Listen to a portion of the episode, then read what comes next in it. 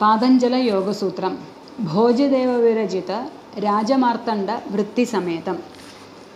ప్రథమం సూత్రం. అధ యోగానుశాసనం. అనేన సూత్రేణ శాస్త్రస్య సంబంధాభిధేయ ప్రయోజనాన్ని ఆఖ్యాయంతే. అధ శబ్ద అధికారద్యోతక మంగళార్థకశ్చ. యోగ యుక్తి సమాధానం. యుజ్ సమాధౌ. అనుశిష్యతే వ్యాఖ్యాయతే लक्षणभेदोपायफलैः येन तदनुशासनं। योगस्य अनुशासनं योगानुशासनं। तद् आशास्त्रपरिसमाप्तेः अधिकृतं बोद्धव्यम् इति अर्थः। तत्र को योगः इत्याह? योगः चित्तवृत्तिनिरोधः।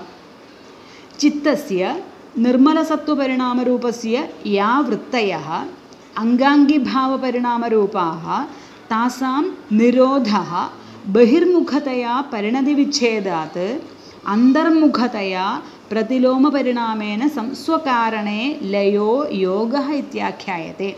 स च निरोधः सर्वासां चित्तभूमीनां सर्वप्राणिनां धर्मः कदाचित् कस्याञ्चित् भूमौ आविर्भवति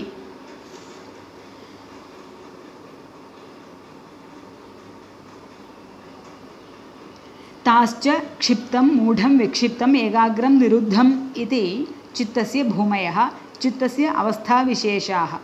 तत्र क्षिप्तं रजसः उद्रेकात् अस्थिरं बहिर्मुखतया सुखदुःखादिविषयेषु विकल्पितेषु व्यवहितेषु वा रजसा प्रेरितं। तच्च सदा एव दैत्यदानवादीनां। मूढं तमसः उद्रेकात् कृत्याकृत्यविभागमन्तरेण क्रोधादिभिः विरुद्धकृत्येष्वेव निय नियमितं। तच्च सदा एव रक्षपिशाचादीनां। विक्षिप्तं तु सत्त्वोद्रेकात् वैशिष्ट्येन परिहृत्य दुःखसाधनं सुखसाधनेष्वेव शब्दादिषु प्रवृत्तं तच्च सदा एव देवानाम् एतदुक्तं भवति रजसा प्रवृत्तिरूपं तमसा परापकारनियतं सत्त्वेन सुखमयं चित्तं भवति। एताः तिस्रः चित्तावस्थाः साधनौ समाधौ अनुपयोगिन्यः। एकाग्रनिरुद्धरूपे द्वे च सत्त्वोत्कर्षात् यथोत्तरम् अवस्थितत्वात् समाधौ उपयोगं भजेते। सत्त्वादिक्रमव्युत्क्रमे तु अयमभिप्रायः। द्वयोरपि रजस्तमसोः अत्यन्तहेयत्वे अपि एतदर्थं रजसः प्रथमम् उपादानं यावन् न प्रवृत्तिर्दर्शिता तावत् वृत्तिः न शक्यते दर्शयितुम् इति द्वयोः व्यत्ययेन प्रदर्शनं सत्त्वस्य तु एतदर्थं पश्चात् प्रदर्शनं यत् तस्य उत्कर्षेण उत्तरोत्तरे द्वे भूमि योगे योगोपयोगिन्यौ इति। अनयोः द्वयोः एकाग्रनिरुद्धयोः भूम्योः यः चित्तस्य एकाग्रतारूपः परिणामः सः योगः इति उक्तं भवति।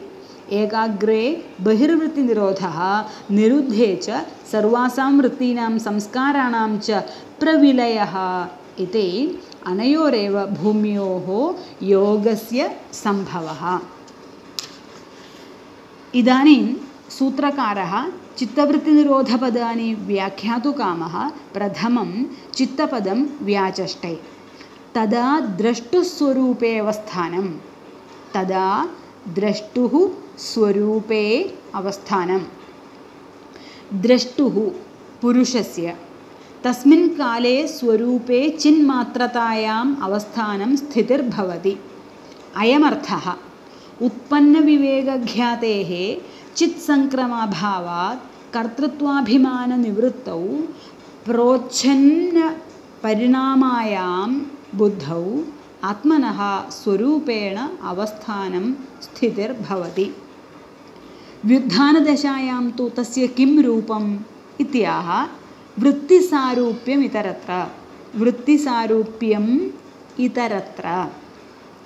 इतरत्र योगादन्यस्मिन् काले वृत्तयः याः वक्ष्यमाणलक्षणाः ताभिः सारूप्यं तद्रूपत्वम्। अयमर्थः यादृश्यः वृत्तयः सुखदुःखमोहात्मिकाः प्रादुर्भवन्ति तादृग्रूप एव संवेद्यते व्यवहर्तृभिः पुरुषः। तदेवं यस्मिन् एकाग्रतया परिणते चितिशक्तेः स्वस्मिन् रूपे प्रतिष्ठानं भवति।